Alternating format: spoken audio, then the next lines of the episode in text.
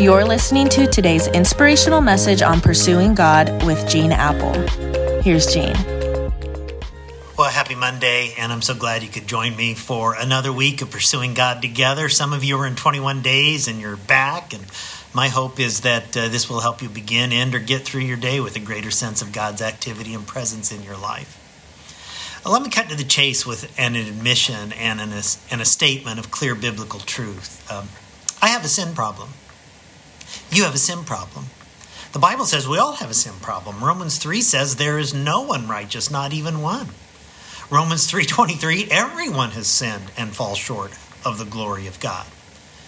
The reason we have a sin problem is because we struggle with temptation. And so this week I want to talk about how you and I together can achieve victory over temptation. Recently, I illustrated it with a bug zapper. You know what a bug zapper is that instrument of death on the back porch or a patio to deal with annoying, buzzing, flying insects. There's something about the light that entices bugs to fly right into it. And bugs look at the light and think, that's a really cool looking light. I think I'd like to get closer to that. And then, zap. And depending on the season and where you live, this can go on all night long bug after bug after bug, zap, zap, zap, zap. And by morning, there may be hundreds or thousands of bug carcasses lying underneath the zapper. Now, let's try to get inside the head of a bug for a moment. You'd think that after observing the carcasses of thousands of impulsive bugs piling up, that a wise and discerning bug would say, Whoa, now wait a minute. I noticed that my friends Jimmy and Jill and Freddie and Megan got drawn into this light, and they never came back. I wonder if I should rethink this before getting too close. Maybe the price is too high for getting close to this bug. Well, nobody ever does that. Apparently, they say to themselves, I know what I'm doing, I'm strong enough. I'm a smart enough bug. I'm fast enough to handle this enticing light without ever getting zapped. However, all night long, this instrument of death just continues to go zap, zap, zap. There is a way that seems right to a bug, but in the end, it leads to death. only a bug would be that stupid, right? Not according to Proverbs 14:12, which says there is a way that appears to be right to us human beings, but in the end, it leads to death. It happens to successful athletes, zap. It happens to well known pastors, zap. It happens to high profile coaches and politicians, zap, zap, zap.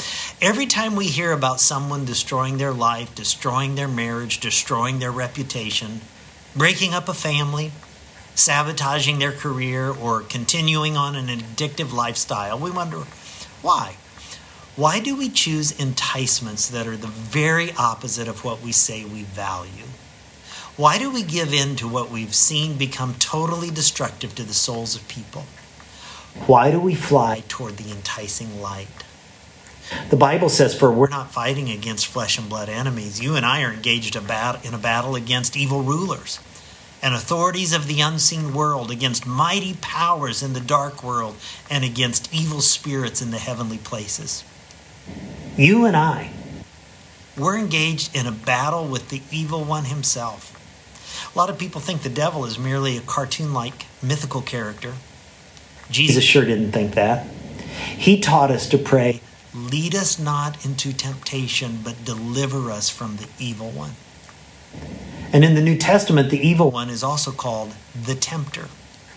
You could also call him the evil enticer. He will, he will target your evil desires and the sins you so easily become entangled in and drag you into sin with the goal of zapping you. The evil one wants to zap you and me. But Jesus can lead us into victory over the evil one and his temptations. So I want to ask you to join me here tomorrow and for the rest of the week, and let's learn how we can fight back against the evil one and achieve victory over temptation. God, we are reminded today that there is very much a battle that's going on in the unseen world against evil forces, and there is a tempter in this world, and there is one who is seeking to devour us and to destroy us, to zap us. And I thank you that you've made a way out, that we can fight back. And I pray that we'll grow together this week. I pray we'll help each other overcome temptation in our lives to achieve the life you want for us in Jesus' name. Amen. Have a great Monday. See you tomorrow. You're listening to today's inspirational message on pursuing God with Gene Appel.